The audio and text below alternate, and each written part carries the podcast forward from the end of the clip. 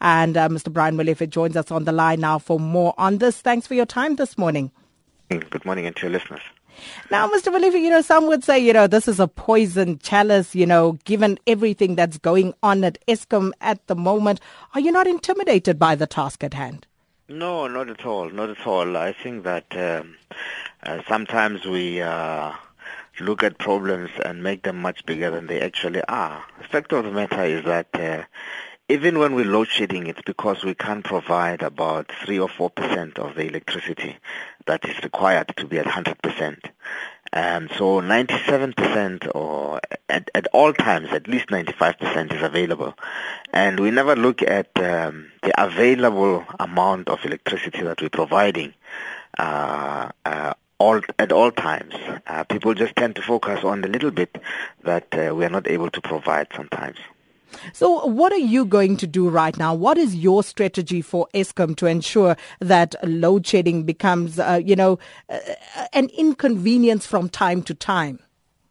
Well, I'm sitting with the engineers and the generation people, and it would appear that uh, we need uh, an additional amount of uh, megawatts of electricity as a buffer to stop uh, load shedding from happening uh, as a buffer that allows us to switch off some of the um, uh, generative power generative machines um, uh, to allow us to do maintenance. So we need a little bit of a buffer, maybe 2,000 megawatts.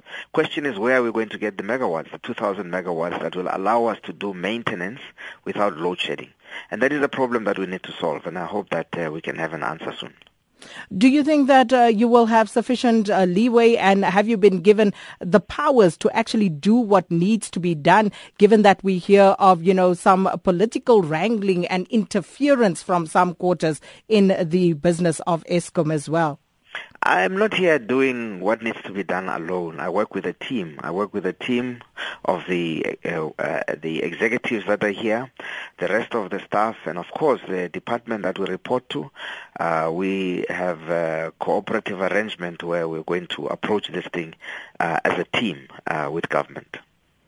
So, Mr. Molefe, what is your promise to South Africans this morning? We need a little bit of patience. We're going to try and minimize load shedding. We're going to come up with a strategy to make sure that electricity is available all the time.